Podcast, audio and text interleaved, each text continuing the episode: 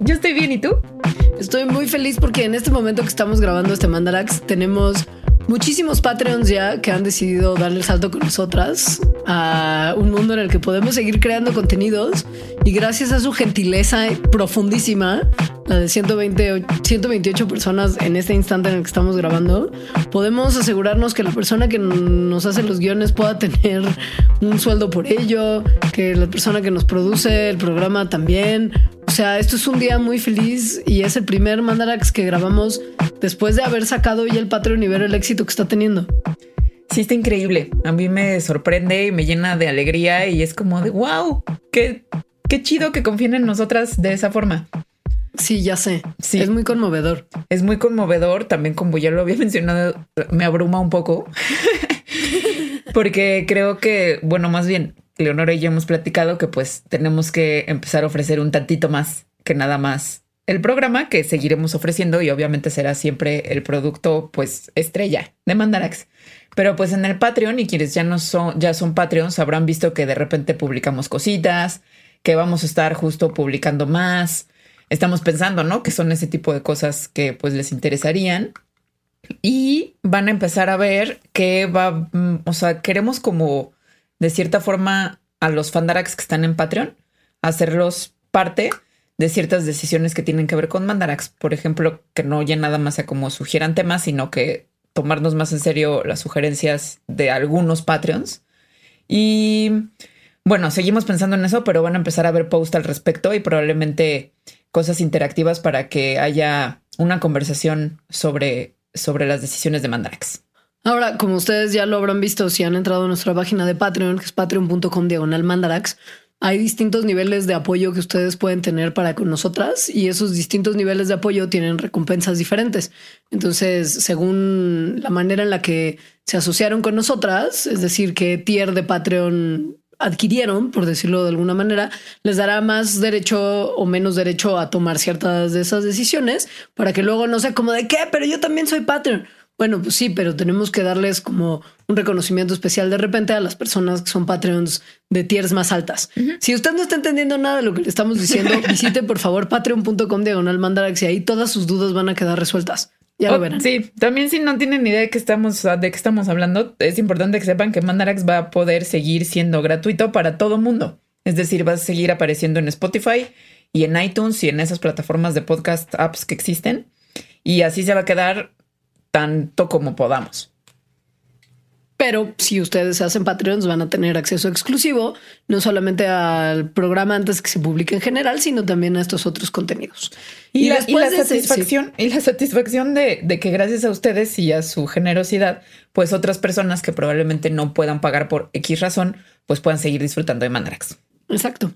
Y después de ese eterno anuncio parroquial, les queremos decir que este Mandarax es muy especial porque esta, o sea, una semana en la que estamos grabando esto y tenemos la esperanza que salga este Mandarax también, es una semana muy especial porque es semana de Super Bowl. Especial para algunas personas. A mí la verdad me da bastante igual, pero bueno. A mí no, y además este año no solamente voy a disfrutar de un partido que me gusta mucho ver, porque es un evento en el que uno convive, come comida chatarra, se toma una cervecita. Además de eso, el equipo que apoyo desde hace mucho más tiempo de lo que mi salud mental se beneficia, si les soy muy sincera, porque es muy difícil ser fan de los 49ers de San Francisco. Este año, contra todo pronóstico en temporadas anteriores, lograron llegar al Super Bowl, entonces esto es muy emocionante. Yo ni siquiera sabía que, pues que eras tan fan. Pues es que nunca había salido a tema. Bueno, pues sí. Pero Como- güey, como que se dan cuando cuenta. estábamos en la facultad, yo jugaba tochito femenil. ¿De verdad? Claro. Tantas cosas que parte no del sé de ti. representativo de tu facultad de ciencias. Tantas cosas que no sé de ti. Oye, ¿y comes, comes guacamole? Como guacamole, pero además como guacamole muchas veces al año, no solo en el Super Bowl. Pero al parecer esto nada más es como dato cultural. El día del Super Bowl, o sea, en un solo día se comen cientos de millones de kilos de aguacate en Estados Unidos. Es que es un súper buen dip para estar comiendo como totopos y cosas que, son muy buenas para muchar para el Super Bowl. Le dicen The Biggest Avocado Day of the Year, lo cual trae unos desastres ambientales gigantes, pues amiguitos. Tal vez después podemos hacer un mandarax de, de aguacates, que es una de mis cosas favoritas. Mías también. Sí, total. Me parece un temazo. Apuntémoslo en las sugerencias. Sí. Y nada, que sepan que sus sugerencias, así como las nuestras, son muy tomadas en cuenta. Pero hoy, la verdad es que esta sugerencia fue mía que nos gusta de repente tratar de ser coyunturales y entonces si es semana del Super Bowl, pues platiquemos un poquito de la ciencia del fútbol americano. Ok. Para empezar, su pelota. Sí. Todos los deportes, según yo, o hasta donde mi conocimiento me permite ver, tienen un balón o una pelotita, pues de la forma de una pelota, es decir, una esfera, menos el fútbol americano. Se le llama ovoide en, en el vernáculo popular de los canales de deportes. Sí, y en términos como científicos se le llama un esferoide prolado. Es- Esto eh, tiene como característica principal que su eje horizontal es más largo que su eje vertical. Y cuando lo tiras bien, o sea, cuando lo lanzas bien, esta forma y las características particulares del esferoide prolado le permiten a la pelota que gire formando una espiral. Y esto lo que hace es reducir el arrastre, que es la fricción, que es causada por el aire que está resistiendo el movimiento del balón. Lo que también hace es que cuando cae al suelo es muy difícil de predecir y por lo tanto de controlar. Ahí es cuando vemos a los jugadores de fútbol americano como no sabiendo hacia dónde van, ¿no? Y rebota de formas pues extrañas. Y que en las situaciones de balón suelto nadie sepa quién va a agarrar el balón porque de repente parece que ya lo está agarrando alguien y rebota raro y lo agarra el del otro equipo. Es como la cabeza de, de Arnold de Oye Arnold. Sí, es justo cabeza de balón de americano. Es como un huevo, por eso en la televisión le dicen el ovoide. Ah, sí, ok. Esferoide Ajá. prolado. Esferoide prolado. Pero bueno, Probablemente si han visto un partido de americano, saben que todo empieza con la patada inicial.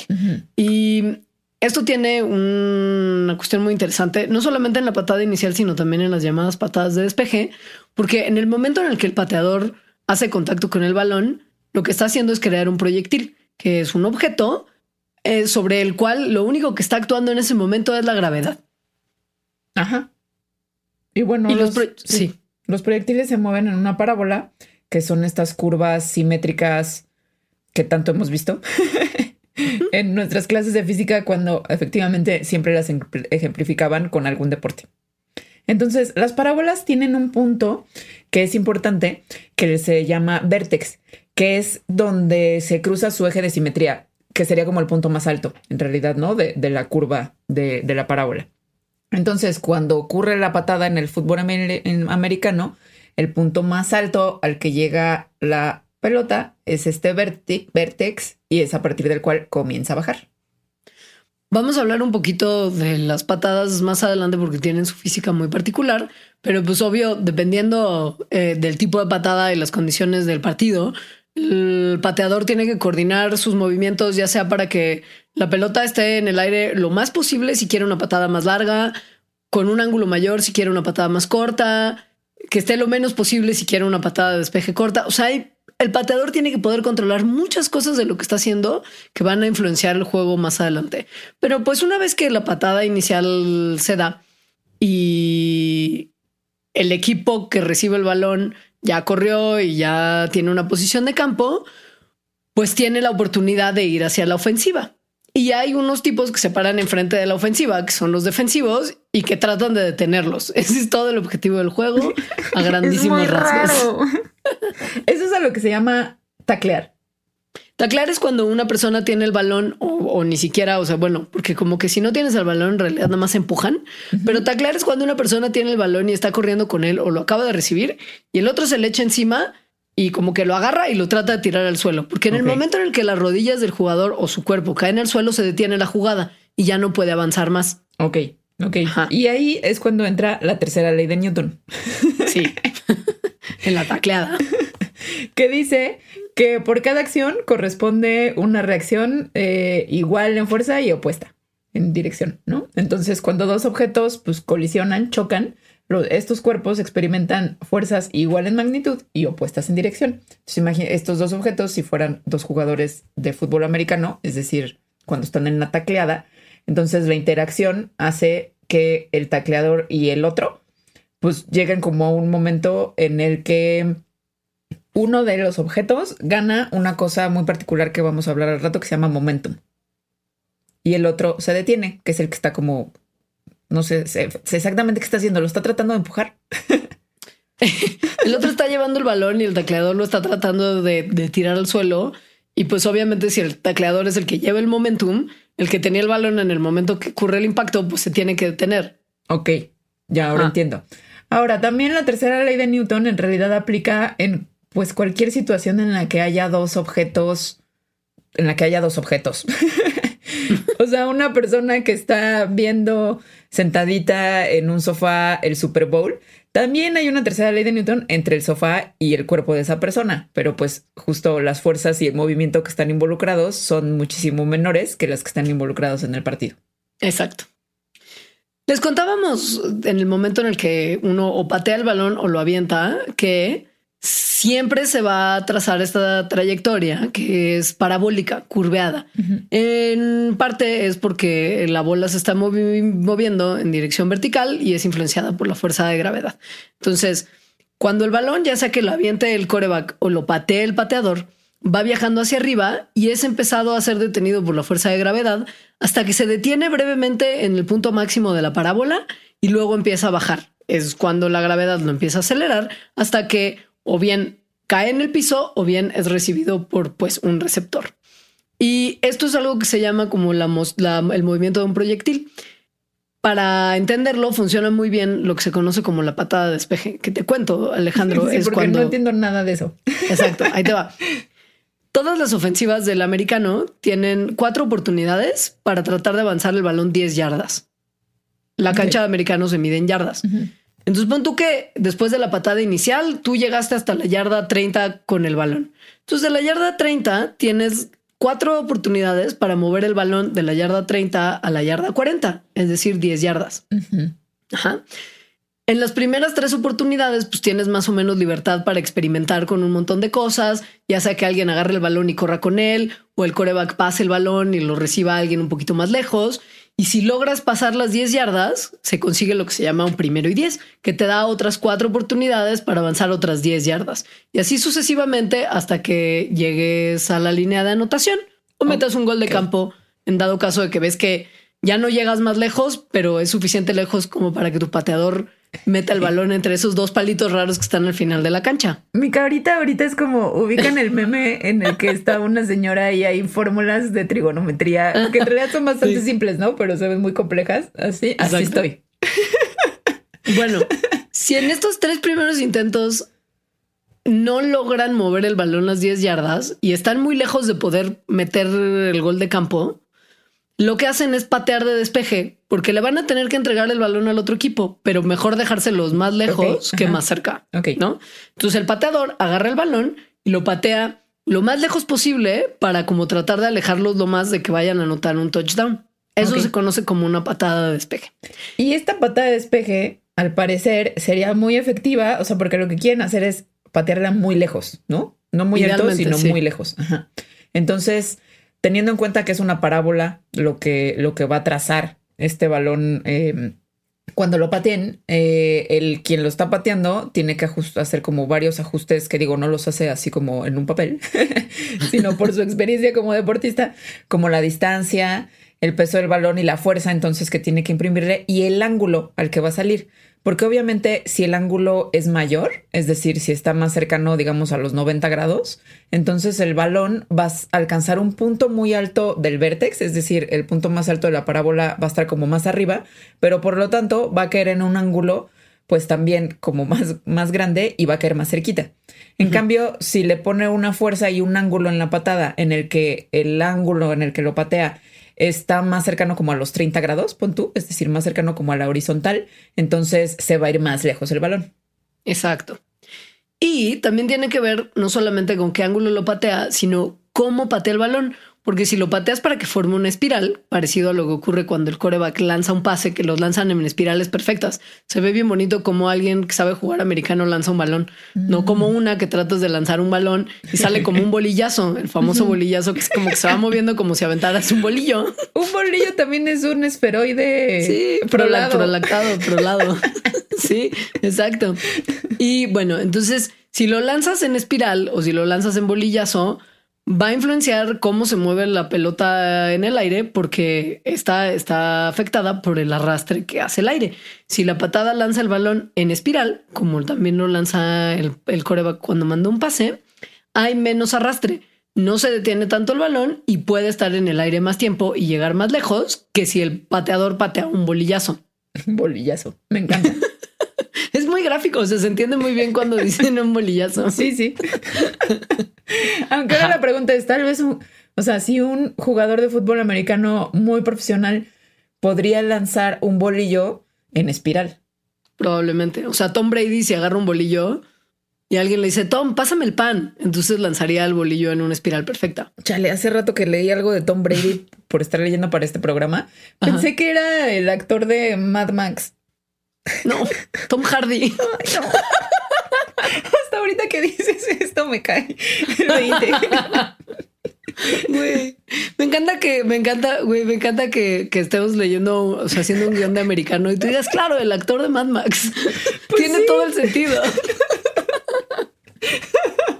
No, no, Tom Brady es el que o era, no, no se sabe muy bien qué decisión va a tomar, era hasta esta última temporada el coreback de los Patriotas de Nueva Inglaterra, que son un equipo muy desagradable de fútbol americano, que no solamente son mejores amigos de Trump y de todo el sistema estadounidense, okay. como, güey, se llaman los Patriotas. Ajá. Su logo es como una bandera así gringa, es como todo como de los estados del sur donde esclavitud, donde esclavitud. Ajá.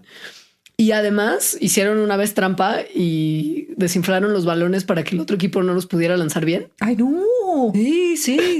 No, son un horror, güey. Tom Brady es un maldito tramposo también, wow. pero es súper bueno y es el marido de Giselle Bundchen. Ah, mira. Ok, bueno, después de este brevario sí. cultural. Sí. Entonces, pon bueno. tú que Tom Brady, Tom Brady corre, es de los que no, corren. Tom Brady es el coreback. Tom Brady lanza el balón. Ok. Bueno, de los que corren, que se les dice corredores. Ajá. Ok, los corredores corren un montón y eso seguro lo han visto porque hasta yo lo he visto en los cinco minutos que he visto partidos de fútbol americano. Hay unas personas corriendo un montón eh, que son muy veloces o al menos como que su habilidad de ser más veloz que los demás, que los demás tipos de jugadores. Y cuando están así corriendo a todo, lo que alcanzan es lo que se conoce en física como su momentum máximo. Ajá. Esta palabra momentum se usa mucho coloquialmente, justo para decir cuando traes así como un montón de punch, ¿no? O sea, como uh -huh. estoy en mi momentum. Trae momentum. Esa empresa trae momentum, ¿no? Que está como uh -huh. acelerándose. Porque justo tiene que ver con la definición en la física de momentum. Momentum es el producto matemático, es decir, la multiplicación de la masa de un objeto que se está moviendo y la velocidad de este objeto. Entonces, es posible que jugadores que tengan diferentes masas tengan el mismo momentum porque van a velocidades distintas. El momentum es muy importante para pues, lo que tiene que ver con el movimiento, por ejemplo, para taclear, para bloquear a los jugadores que están corriendo en el campo. Ahora, esto es muy importante porque si lo entendemos, entendemos perfecto cómo funciona el movimiento en el fútbol americano. Para cambiar el momentum de un cuerpo necesitamos cambiar o su velocidad o su masa. Y pues como estos son deportes donde hay seres humanos cuya masa no se puede modificar en el camino, los cambios en el momentum son causados casi exclusivamente por cambios a la velocidad. No, exclusivamente, ¿no? Bueno, pues sí, en realidad, salvo sí. que se te cayera un brazo en el Inter o... Digo, seguro hay como así infinitesimales porque sí van perdiendo Exacto. cierta masa, ¿no? Seguro pesan 100 gramos menos al final, pero en realidad claro. pues es la velocidad. Pero bueno, las fuerzas externas que están actuando sobre un cuerpo humano durante un cierto tiempo son lo que causa cambios a este momentum. Para causar un mayor cambio al momentum, tenemos que usar o más fuerza por el mismo periodo o la misma fuerza por un periodo más grande. Es decir, por ejemplo, si lo ves en una tacleada, ya sea que o te taclean más fuerte y la tacleada es muy rápida y te caes rapidísimo, o te está aplicando la misma fuerza el tacleador y tú estás resistiendo, pero lo aplica tanto tiempo que eventualmente te tumba. Entonces, cualquier objeto que tenga momentum va a ser, o sea, que tenga un momentum alto, va a ser difícil de parar. Para, para pararlo, justo es necesario, como decía Leonora, aplicar una fuerza contra el movimiento que tiene durante un periodo de tiempo, dependiendo justo de la fuerza que tanto periodo de tiempo le tienes que aplicar.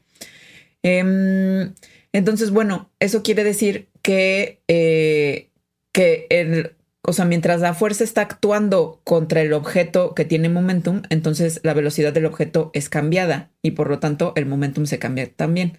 En el fútbol americano, los jugadores a la defensiva aplican esa fuerza en un momento, o sea, por un rato, pues, para parar el momentum de los jugadores de la ofensiva, que son los que tienen el balón.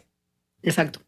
En el coche, cuando uno maneja, se experimenta todo el tiempo una cosa muy similar, pero es lo que ocurre entre como el auto y los frenos, ¿no? Porque cuando estás frenando en un semáforo, por ejemplo, los frenos aplican una fuerza al coche por un periodo determinado y esto hace que cambie el momentum del coche. Es lo mismo, solo que aquí son personas y no frenos y metal. Y aquí también se va a ver de algo que vamos a hablar al rato, que si lo aplicas con más fuerza en un periodo más corto, como cuando vas en el coche y frenas en seco, tú que estás adentro del coche te mueves más que si vas frenando suavemente. Y eso les pasa a las cabecitas de los jugadores de fútbol americano, que justo al rato les platicamos. Aquí entra otra, otra variable física que se conoce como impulso. El impulso es una palabra que lo que hace es cuantificar el efecto total que tiene una fuerza que está actuando en un periodo determinado. Es decir, es el producto de la fuerza que se aplica y el tiempo en el cual se está aplicando esa fuerza. O sea, pensemos que el impulso es el producto de la fuerza que aplica el tacleador por el tiempo que está empujando a la persona que tiene el balón para detenerlo. Es decir, hay un tacleador que tiene momentum y hay un, un, ¿cómo se llama el que lo agarra? Un receptor. un receptor que tiene, que tiene el impulso. O sea, el impulso es algo que cambia el momentum, tal cual. Exacto. Entonces, cuando hay una tacleada o cualquier otro tipo de colisión en cualquier otra circunstancia, pero para ponerlo en el contexto del americano, cuando hay una tacleada en la que no actúa ninguna otra fuerza más que la del mismo choque entre los dos jugadores, el momentum total de todos los involucrados es el mismo antes y después de ese choque. O sea, tiene uno momentum, tiene otro momentum. En el momento en el que chocan, el momentum se conserva. Es literal lo que se conoce como la conservación del momentum.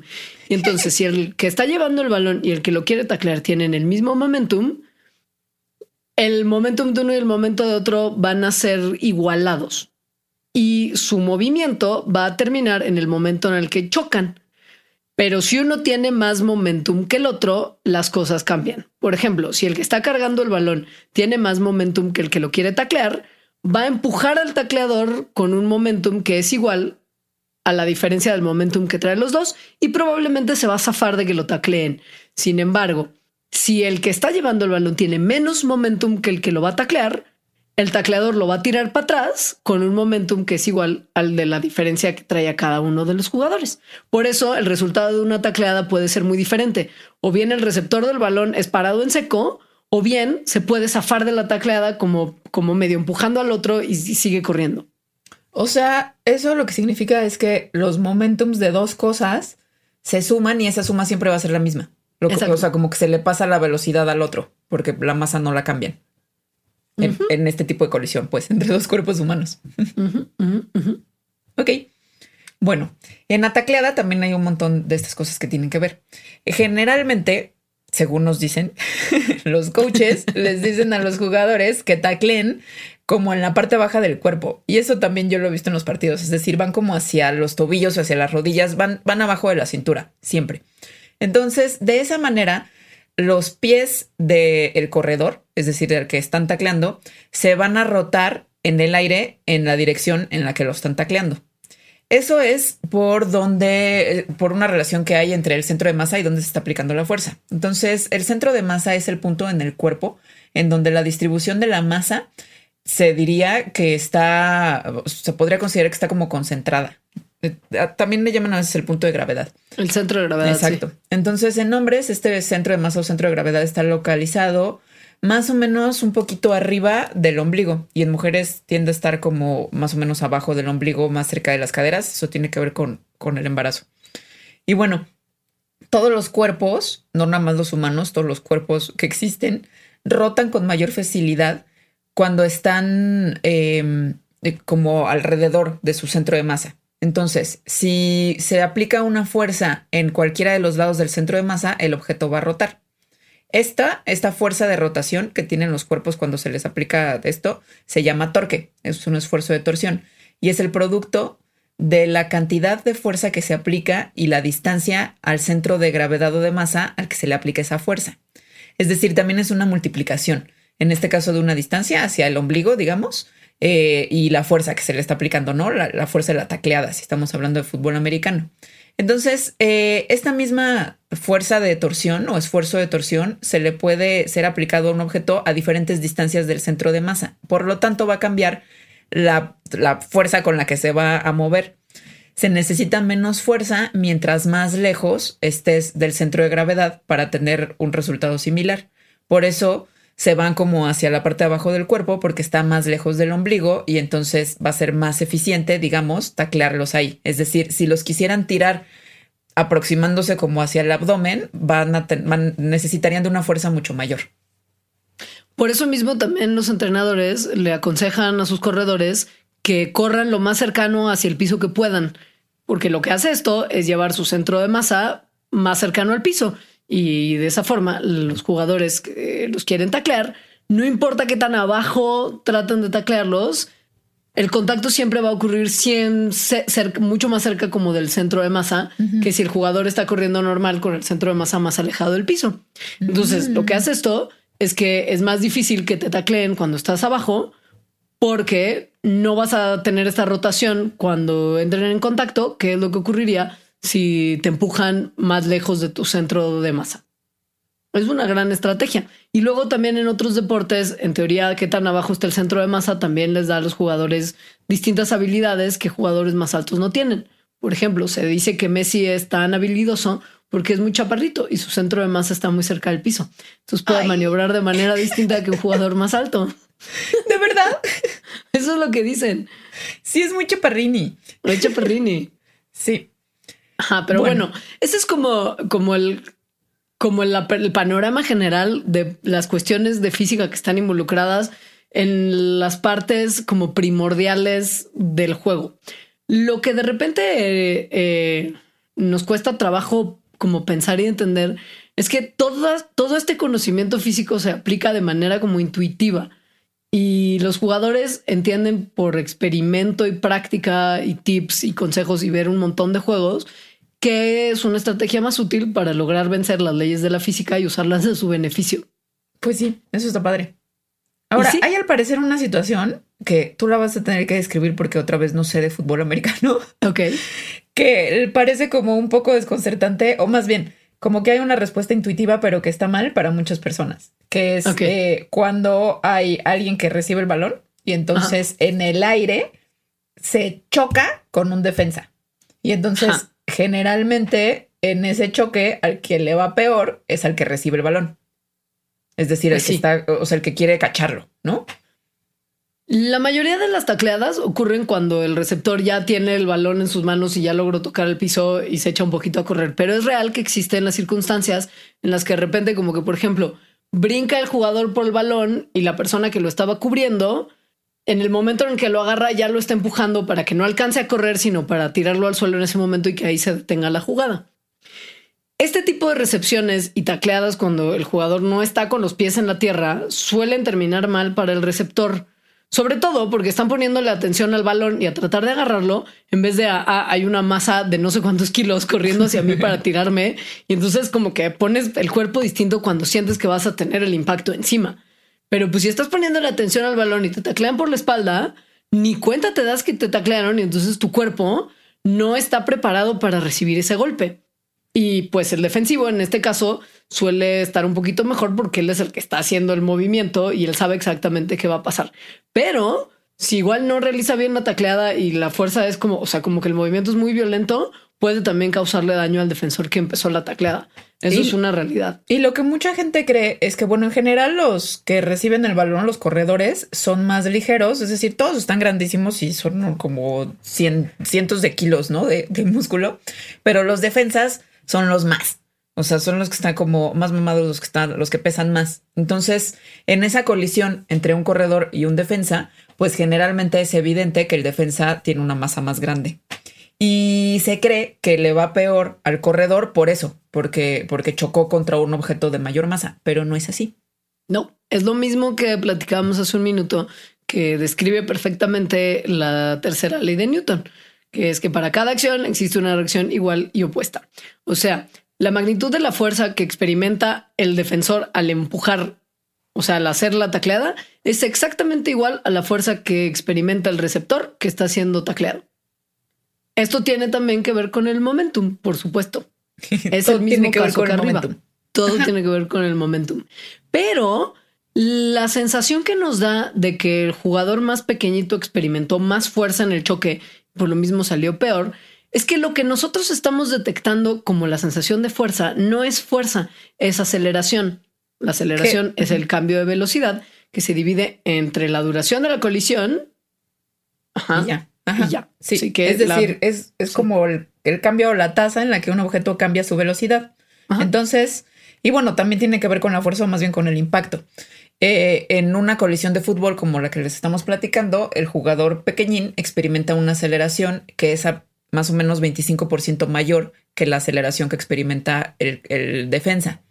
Entonces, eh, esa aceleración es responsable de esa sensación que nos da, y bueno, también la que experimentan ellos, de fuerza, porque los órganos internos cambian de velocidad más rápido mientras mayor sea esa, esa aceleración. Y eso, o sea, que decir que los órganos internos cambian más rápido quiere decir que se estrellan adentro de nuestro cuerpo, en particular el cerebro, porque pues choca contra el cráneo. Sí, sí, sí, sí. Y esto eventualmente causa algo que se llama una contusión, que es súper problemática, no solamente en la NFL, sino en toda circunstancia, porque puede provocar a pequeño, mediano y largo plazo daño cerebral. Entonces, eh, pues entre mayor la aceleración, pues es mayor el daño. Lo que la manera que existe físicamente para proteger ante este daño es obviamente reducir la aceleración, que es una de las razones por las cuales los cascos de fútbol americano tienen adentro como una pues que es como una como un colchoncito, como un recubrimiento acolchado adentro. Entonces, este colchoncito se comprime durante el impacto, lo que prolonga la colisión, es decir, se mueve pero se mueve durante más tiempo y por lo tanto se reduce la aceleración porque la velocidad no cambia tan rápido de un momento a otro. Entonces, el cambio total en el momentum es el mismo, pero toma más tiempo en ocurrir. Se reduce la aceleración y entonces el órgano interno que hay adentro de la cabeza, el cerebro, pues no le va tan mal. Ahora, esto explica en cierto modo por qué uno de los principales momentos en los que a los jugadores de americano les dan contusiones es cuando chocan sus cabecitas, bueno, cuando chocan ellos y también sus cabecitas contra el piso. Porque al final del día, si chocas contra otro jugador que está también cubierto como en cosas acolchonaditas y pues es carnita, aunque sea como músculos muy duros, sigue siendo carnita, no es el piso duro. Y los jugadores, pues en el momento en el que chocan unos contra otros, ceden más que el piso. Una colisión contra el piso. Ajá, exacto. Una colisión contra el piso produce el mismo cambio en momentum que una colisión con un jugador, pero se termina más rápido, como que no hay nada que absorbe el golpe, es como pues, te estrellas en seco. Y esto lo que hace es provocar una mayor aceleración. En cambio, si te estrellas contra un jugador pachoncito, pues la aceleración disminuye porque el tiempo de la colisión es mayor. Y bueno, parecería entonces que, que, sabemos un montón de cosas sobre los golpes, la física y por lo tanto cómo prevenir el daño que podría ser causado por estos salvajes golpes que existen en este deporte. Pero no. Y, y yo creo que está bien que hablemos de esto después de un cortecito. Excelente. Patreon.com Diagonal Mandarax. Suscríbete desde un dólar al mes para acceder a contenido exclusivo, agradecimientos en los programas y beneficios extra muy misteriosos que pronto les compartiremos. Patreon.com Diagonal Mandarax. Volviendo a nuestro tema del fútbol americano y a cómo ya tendríamos en teoría que saber perfectamente cómo evitar todos los daños que se ocasionan por estos golpes tan fuertes y contactos tanto con el piso como con jugadores pachoncitos. Y pues mucha gente que quizá no esté familiarizada con lo que está ocurriendo ahorita, sobre todo en la NFL, que es, son las siglas de la National Football League de Estados Unidos, pues igual dice, ay, pues están súper bien cubiertos, tienen esos cascos que se ven súper tecnológicos y en todo el cuerpo tienen un montón de protecciones, como esas sombreras tan gigantes, y en sus piernitas tienen también como unos colchoncitos que hacen que no les duela tanto, pero pues la realidad es que en este momento en particular de la historia del deporte hay muchas críticas justo a la manera en la que se juega y a los impactos, porque todo el tiempo se está viendo que los jugadores por los choques desarrollan contusiones. Todo el tiempo. Es como están tan protegidos. ¿Por qué será entonces que son tan extraños en su comportamiento? sí, güey, súper sí, justo. sí, yo esto, esto supe de esto porque en un camión me tocó una película de Will Smith que se llama Concussion. O sea, que es muy buena. Es muy buena. Es una historia verdadera. Creo que es la única película buena que he visto en un camión. a pesar de estar doblada, obviamente, porque camión. Sí, es muy buena. Es, de, es del médico que descubrió esto de lo que les vamos a hablar. Lo que es bien interesante del tema de las contusiones es que, contrario a lo que uno pensaría, los cascos que usan los jugadores no eliminan el riesgo de, el riesgo de contusión. Lo que hacen los cascos es reducir el riesgo de fractura de cráneo, que es muy distinto y que es también muy preocupante porque al final del día pues no quieres que tu cráneo se fracture y tu cerebro quede de ninguna manera comprometido por una ruptura así. Pero el momento en el que además de que por la estructura del casco, la manera en la que está el cerebro adentro del cráneo y la forma en la que estos golpes ocurren, no solamente no eliminan las contusiones, sino que de repente hace que, y esto es una cosa que también se ha observado en los conductores de bicicleta que, utilizan casco, que hay como una polémica sobre si andando en bici tendrías que usar casco o no. La gente que es anti casco dice que cuando no estás usando casco estás mucho más consciente de tu cabeza y eres mucho más cuidadoso. En cambio que cuando tienes un casco vas y eres súper más irresponsable porque dices, ay, al final, si igual me pasa algo, pues estoy protegido. Eso, eso de que creen que están más protegidos y entonces hacen cosas más locas, locas, lo hacen también los jugadores de fútbol americano. Es decir, si no estuvieran con un casco, probablemente no se estrellarían cabeza con cabeza, como los vemos mucho. Sin embargo, como tienen el casco, está teniendo como este efecto opuesto a que se cuiden, porque piensan que tienen más seguridad, o sea, que están más protegidos y entonces van y estrellan sus cabezas tal cual contra otra cabeza, casco con casco. Bueno, que ahora en realidad la NFL dice que ya eh, prohibió los golpes cabeza contra cabeza, pero de cualquier manera ya vimos que con que te pegues en el piso ya te estás exponiendo a un daño importante. Y bueno, la cabeza en general, sin ningún tipo de casco, tiene sus propios mecanismos de protección. Por ejemplo, el fluido cerebroespinal que rodea como en una capita al cerebro. Em, pero bueno, este líquido en realidad, esa capita es es como muy delgadita y no es suficiente para proteger a este órgano de, golpes, sobre todo de golpes muy fuertes. ¿Por qué? Porque pues acuérdense de lo que platicábamos de la aceleración. Cuando el cerebro acelera extremadamente rápido y de repente se enfrena y como que justo, pues sí, un enfrenón es lo que le ocurre, el cambio tan rápido en momentum hace que el cerebro se agite adentro del cráneo tanto que el fluido cerebroespinal no lo puede proteger. Y todo este colchoncito que está dentro del casco, en teoría, ni siquiera está pensado para detener esta acción del, del cerebro dentro del casco, es solamente como un backup. O sea, la realidad es que no protege contra todo tipo de contusiones, si bien hay algunos cascos que sirven más que otros, o sea, se habrán fijado si ustedes ven el americano que hay distintos modelos de casco que los jugadores están usando, unos son más alargados, unos son más redondeados, pues cada uno tiene distintas efectividades y cada jugador usa el que más cómodamente le, pues, le ajusta a la cabeza.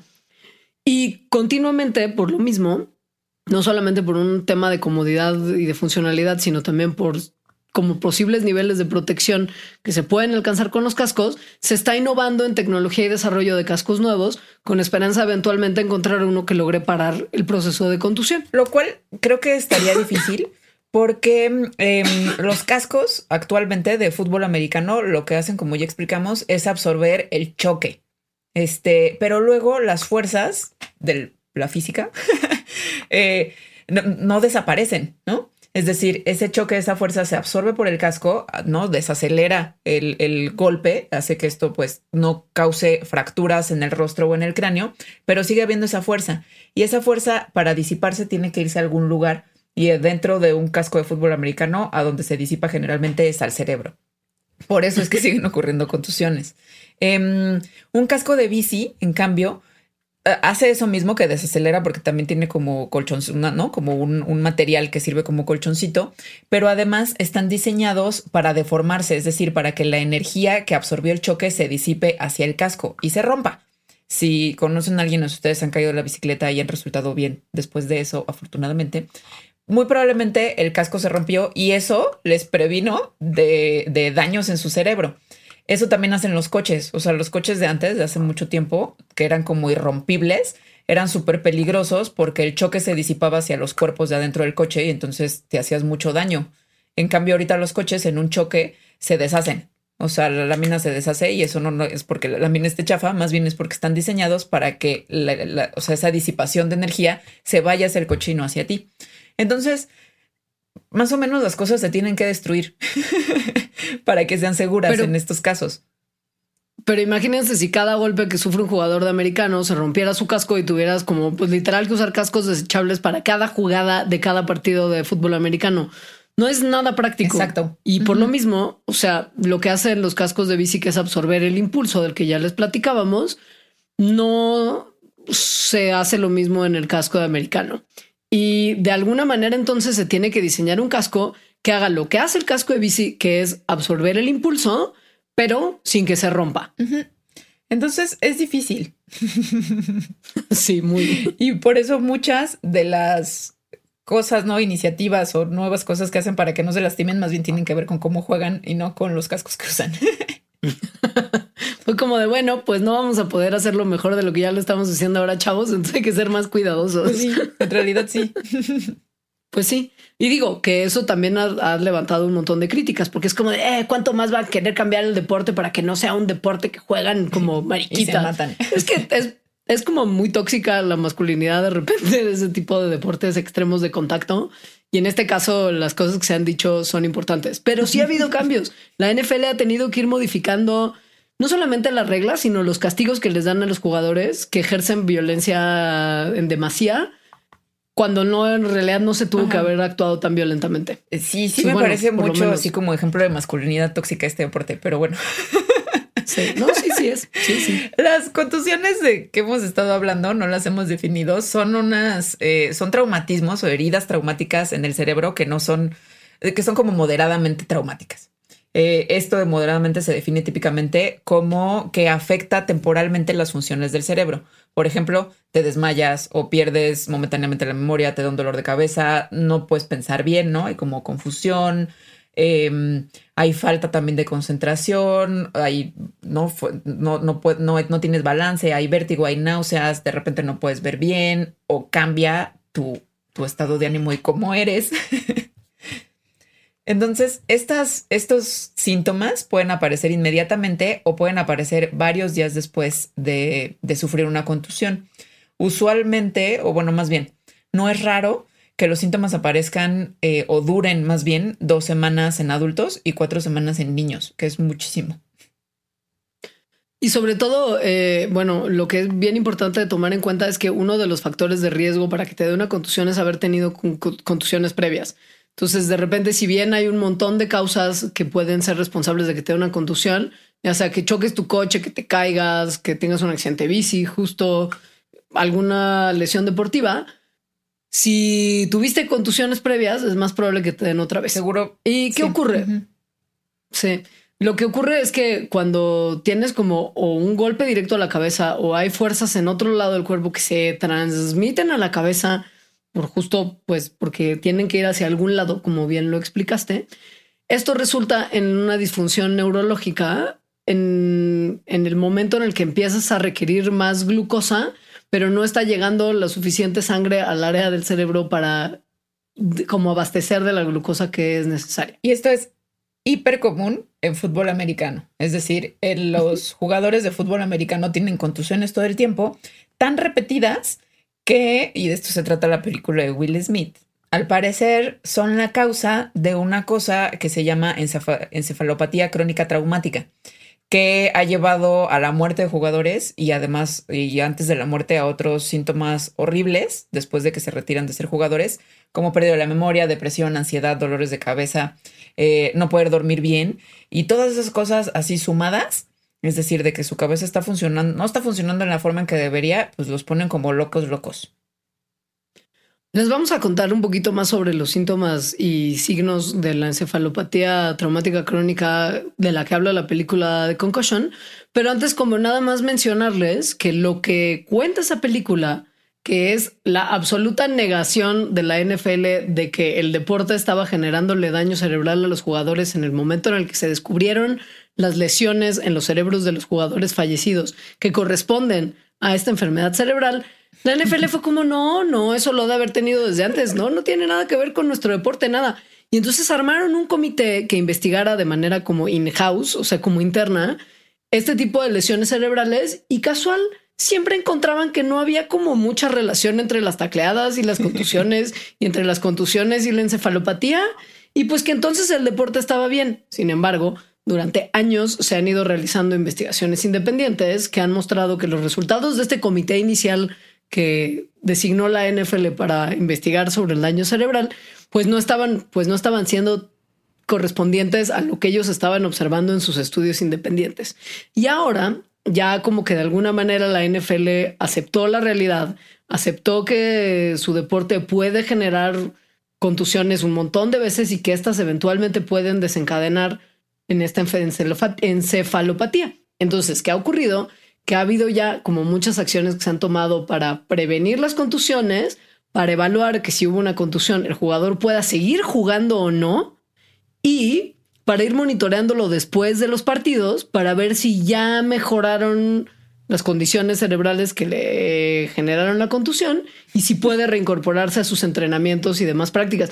Porque antes, güey, se pegaban, había contusión y seguían jugando. Y esto obviamente les favorecía como la generación de lesiones. Está muy cañón. Ahorita les vamos a decir los porcentajes de jugadores que tienen, eh, que muestran signos de esta encefalopatía y es todos. Pero bueno, la encefalopatía, una de las cosas y que también se ve en la película, es que mm, es como muy misteriosa porque no tiene una... No, no, tiene evidencias sobre que lo tienes, o sea, como fisiológicas, que se puedan ver mientras la persona está viva.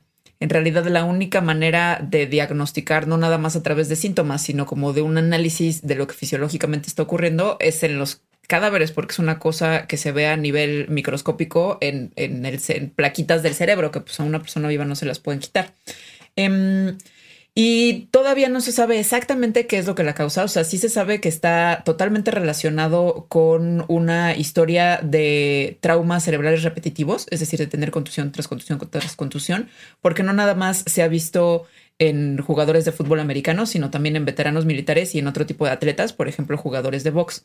Em, la razón entonces, y que tiene que ver con esto de, verlo en, cadáveres durante la autopsia, se cree que tiene que ver con una proteína que se llama tau. Las proteínas tau hacen de cierto, o sea, tienen que ver con cómo se acomodan y cómo se construyen las neuronas en el cerebro. Hay varios tipos de, pues, de enfermedades o de condiciones que hacen que las proteínas tau, pues medio que se vuelvan locas y tengan, eh, empiecen a hacer esas cosas que hacen en el cerebro de forma distinta. Por ejemplo, el Alzheimer es la más, es la más conocida.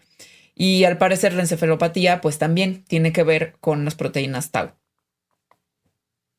Ahora, lo que es complicado en términos de diagnosticarla, si no hay ninguna señal neurológica clara que nos muestre que hay encefalopatía, que es justo por lo que solo se puede ver en autopsia, no ayuda nada que los síntomas típicos son pues, síntomas que de repente también podrían ser asociados con cualquier otra cosa. O sea, problemas de comportamiento, como cambios en el humor, problemas de pensamiento. Claro, pero pues esas son cosas que también pueden estar en un atleta profesional que se retiró, relacionadas con que ya no tiene mucho que hacer, quizá es que está deprimido porque tuvo que terminar su carrera, que igual está envejeciendo y le dio bajo, qué sé yo. O sea, cualquier cantidad de cosas podrían llevar a problemas de comportamiento, problemas de humor, problemas de pensamiento y depresión. Y pues eventualmente también les puede dar demencia, como también te podría dar demencia por Alzheimer, ¿no? Entonces no es como que sepas de entrada que estás teniendo este, esta encefalopatía y tampoco es que a la hora en la que ya mostraste los síntomas haya algo que hacer al respecto. Si ya llegaste hasta allá, es que la encefalopatía ya está desarrollada y no hay cura para esta enfermedad. Esto que acabas de decir, o sea, de que la depresión y pérdida de memoria y el bajón y como todos estos síntomas que efectivamente pueden causarse por miles de otras cosas, Em, es algo que la NFL utilizó como mucho de argumento de que pues no tenía nada que ver con la manera en que ocurre ese deporte. Nada más que también se han hecho estudios en el que se ha visto que, el Alzheimer o otras condiciones o síntomas relacionados con la encefalopatía eh, se diagnostican en exjugadores de NFL 19 veces más que lo que se ve en una población de hombres que están entre los 30 y los 49 años. Es decir, como que parece que sí hay algo. pues podría ser. y justo el problema es que no hay nada que te pueda evitar desarrollar esta encefalopatía. O sea, los métodos preventivos podrían pensarse que son el uso de casco y, no estarse pegando en la cabeza tanto tiempo, pero pues la realidad es que también se tiene que tener como protocolos muy determinados para el cuidado de la salud después de golpes fuertes en la cabeza. Que es justo de entrenador, estoy bien, puedo seguir jugando. Es como novato, te vas a sentar y vas a estar en reposo un par de semanas porque tuviste una contusión y si sigues jugando el daño va a ser como cada vez como más pronunciado. pobres. pues sí. Sí, o sea, su cerebro es literal. Lo que ocurre con la encefalopatía es que medio que cambian de forma a un nivel microscópico, o sea que no es posible ver eh, en vida con ningún tipo de máquina superpoderosa, porque es a nivel de proteínas. Entonces, esas proteínas de las que estábamos hablando, las tau, como que hacen trencitas o como marañitas, que, que como nudos, ¿no? Sí, ajá, que, que, que hacen como microtúbulos en, en el cerebro, o sea, van formando de esa forma pues el cerebro. Y cuando, cuando hay contusiones, al parecer lo que pasa es que las proteínas tau se, disaso, se deshacen, digamos, o se deshacen esos microtúbulos o nuditos que estaban haciendo los agregados y por lo tanto pues causan destrozos en el cerebro. Mucho de lo que sabemos de la encefalopatía traumática crónica viene de que un montón de familias de jugadores de fútbol americano que han fallecido han donado sus cerebros a la ciencia para que los estudien. Y al final de la vida de una persona con esta encefalopatía, ahí sí se pueden ver los cambios en el cerebro, como que se les hacen callos. O sea, en vez de que sea como una cosa pachoncita y redondita que se ve pues como un corte transversal de cerebro sano, están como más chatos y como justo como que se, ven más duros. No sé cómo explicarlo. Pero si ven una como un corte de un cerebro con encefalopatía, sí hay una diferencia clarísima a lo que se ve en un cerebro sano. Y muy loco, porque además ha habido jugadores que por ya no aguantar los síntomas de este daño cerebral, porque al final también son muy complicados para el, para el que los está presentando. Y hay un par que han decidido que ya no pueden más y han decidido quitarse la vida. Pero un par de ellos han optado por, en vez de dispararse en la cabeza, por ejemplo, que es un método muy común de suicidio, que es más o menos como a prueba, de, fallos, se han disparado en el pecho para que sus cerebros se mantengan sanos y los puedan después estudiar. Que es una cosa como muy loca, pero pues al final, gracias a ese tipo de jugadores y a las familias que han entendido que lo que le pasó a su ser querido no era una cosa estándar, sino que es una cosa que puede estar relacionada con el estilo de vida que llevaron, pues han decidido que por lo menos que de la muerte de su ser querido y de lo mal que la pasó, se aprenda un poquito más sobre esto que es muy común hoy en día. Y hay jugadores que han demandado a la NFL por, por tener un juego bajo esas reglas y es lo que también ha hecho que como no hay ningún tipo de tratamiento y tampoco ningún tipo de casco o protección que te que, que proteja contra las contusiones y por lo tanto contra la probabilidad de tener encefalopatía, entonces algunas reglas han cambiado, como la que contaba Leonora, de que ya está prohibido hacer, ¿no? Taclear de cabeza a cabeza, bueno, de casco a casco. Además de algunas otras reglas que, que lo que hacen es proteger a los jugadores que, que están sin defensa alguna. Otro de los deportes en los que esto se ha visto como de manera más grave es el box y por la preocupación que tiene la gente de que el box pueda desencadenar en CTE, hay como todo un movimiento entre profesionales de la medicina como para que directo se prohíba el box y llevan pidiéndolo desde los 50. O sea, no es que sea apenas nuevo, que, que el deporte de contacto en el que estás recibiendo golpes constantes en la cabeza te genera un daño cerebral. Lo que es muy tremendo es que estos deportes sigan existiendo, existiendo y se sigan haciendo populares. ¿Qué sé yo? Y bueno, estamos hablando mucho de los jugadores de la NFL, pero hay estudios que, que demuestran que estas estos traumatismos cerebrales que pueden irse acumulando y ser muy, muy dañinos pueden aparecer desde muy temprano en la historia de un jugador, es decir, en el, ¿no? En partidos de fútbol de preparatorias. y que los efectos pueden durar mucho tiempo. Es decir, aunque no haya después, o sea, aunque ese jugador de preparatoria después se convierta en un abogado de la NFL y ya no juegue ningún tipo de fútbol, el efecto de esos golpes durante los años que jugó pueden seguir teniendo repercusiones durante muchos, muchos años. Ahora, Obvio, mientras más años juegas fútbol americano, aumenta el riesgo y la severidad de la, encefalopatía. Mientras juegues americano, o sea, cada año que juegas va aumentando 30% tu riesgo de desarrollar esta encefalopatía. Que quiere decir que cada más o menos como dos años y medio de juego se duplica la posibilidad de que desarrolles esta enfermedad.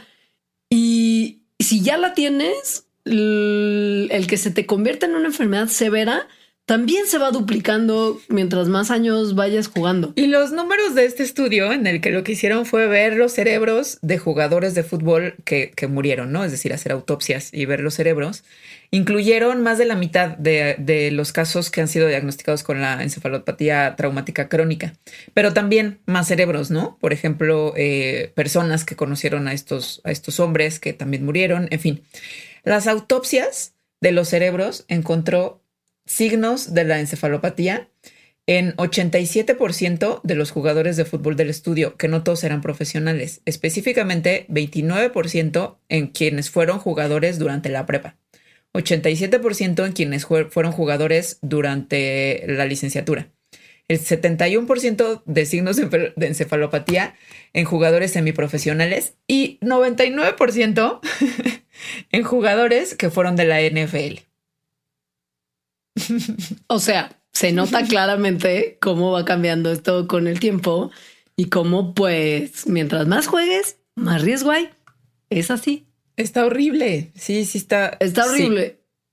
Y güey, además está horrible que hay mucha gente que, pues, como está viendo esa crisis y como arranque de concientización de, por ejemplo, padres de familia que ya no quieren que sus bendis jueguen americano. Porque, pues, güey, si empiezas a jugar desde chico, tampoco es que esto vaya a disminuir tu riesgo. Hay como muchísima pseudociencia que ha salido al quite para decir ni se preocupe. O sea, esto sí es un problema de salud, pero nosotros tenemos la solución para que su bendición o a usted que es jugador universitario o a usted que es profesional no le pase nada cuando juega americano. Y al parecer uno de esos es el eh, el jugador Tom Brady, que no es Tom, ¿cómo se llama el otro? Hardy. Hardy. Güey, eso sí me pareció patético. O sea, sí es una muy mala persona, al parecer. Sí es, o sea, en, algún momento desarrolló con uno de sus business partners, o sea, como sus compañeritos comerciales, un suplemento alimenticio además que, que decían que protegía contra las contusiones al crear dentro del cerebro una especie de cinturón de seguridad cerebral. Y pues obviamente no hay manera que ningún suplemento alimenticio ni nada, nada en el mundo cause un, o sea, genere como el efecto de un cinturón de seguridad para tu cerebro. No hay.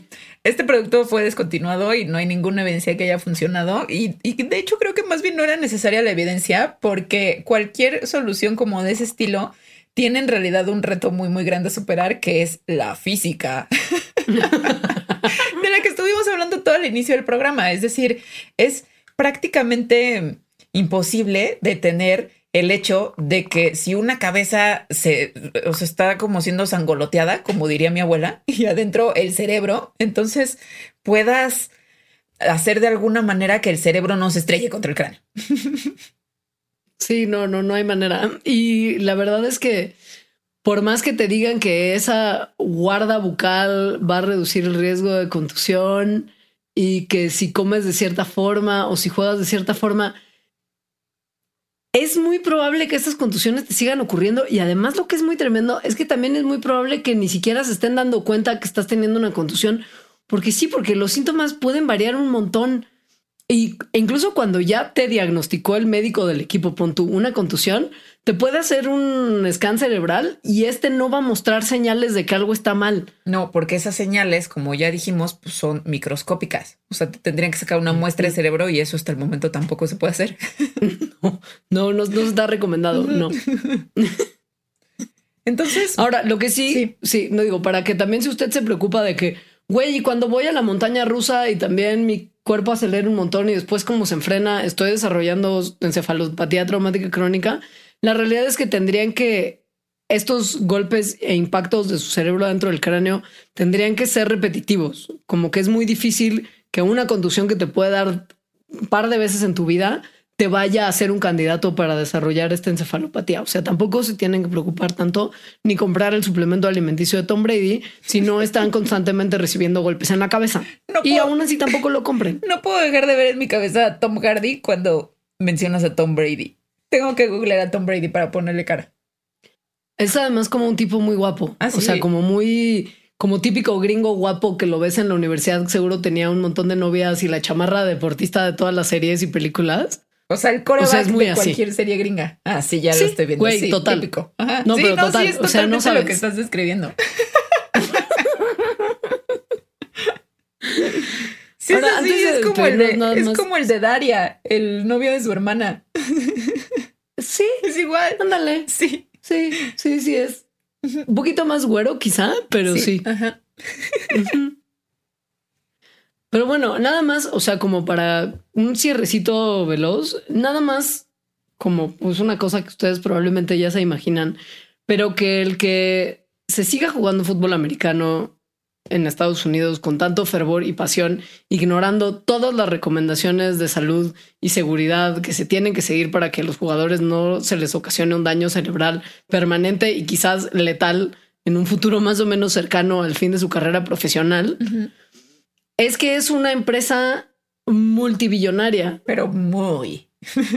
muy. O sea, aquí también más en las series cuando hay como un magnate que quiere comprar un equipo de fútbol americano y es toda una grilla por eso, pues es que es un negociazo.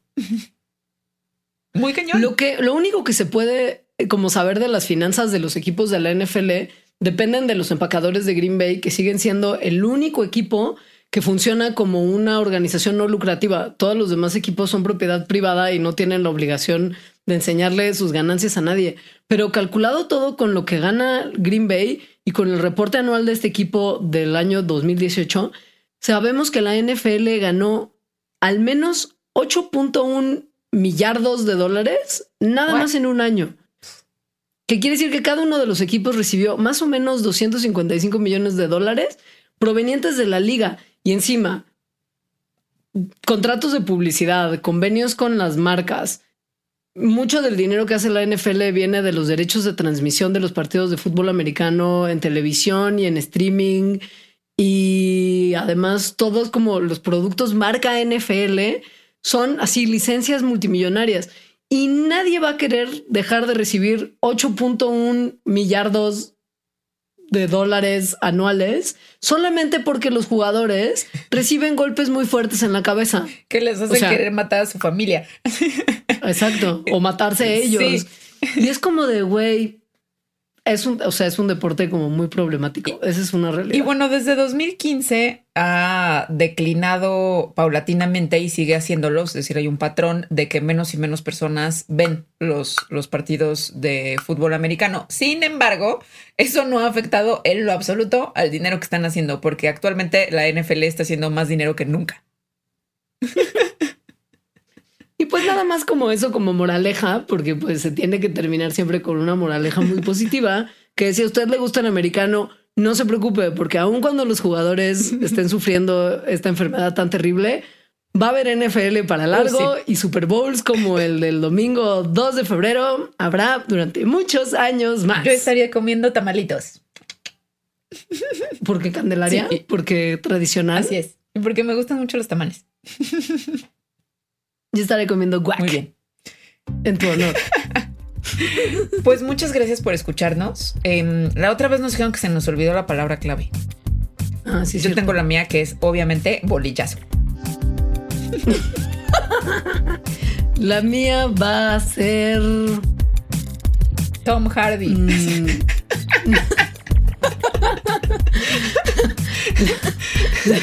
La mía va a ser suplemento alimenticio de Tom Brady. Es larguísima, pero no me importa. Muchísimas gracias por escucharnos. Em, quienes son Patreons ya verán como algunas otras cosillas ahí en el Patreon. Quienes no lo son, también muchísimas gracias por escucharnos. Si les gusta el programa, pues por compartirlo, recomendarlo. Eso también ayuda muchísimo. Y ya, sean muy felices. Nos escuchamos muy pronto. Esperamos estar de vuelta con un nuevo Mandarax antes de lo que canta un gallo. Bye. Adiós.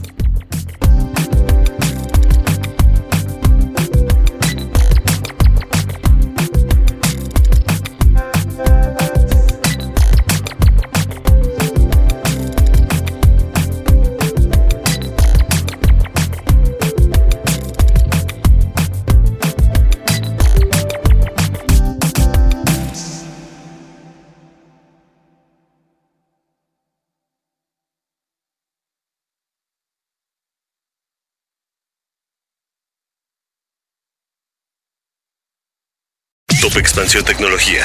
Gadgets. Lanzamientos, reportajes y el negocio de las tecnológicas. En 10 años, el metaverso aportará 5% al PIB de Latinoamérica. Internet ha representado muchos cambios para el mundo y la religión no se ha escapado de ello. Los mexicanos cada vez tenemos casas más tecnológicas. Todo en menos de 5 minutos. Top Expansión Tecnología. Xbox tiene una nueva multa. Adam Mosseri, director de Instagram. Top Expansión Tecnología. De lunes a viernes a partir de las 6 de la mañana.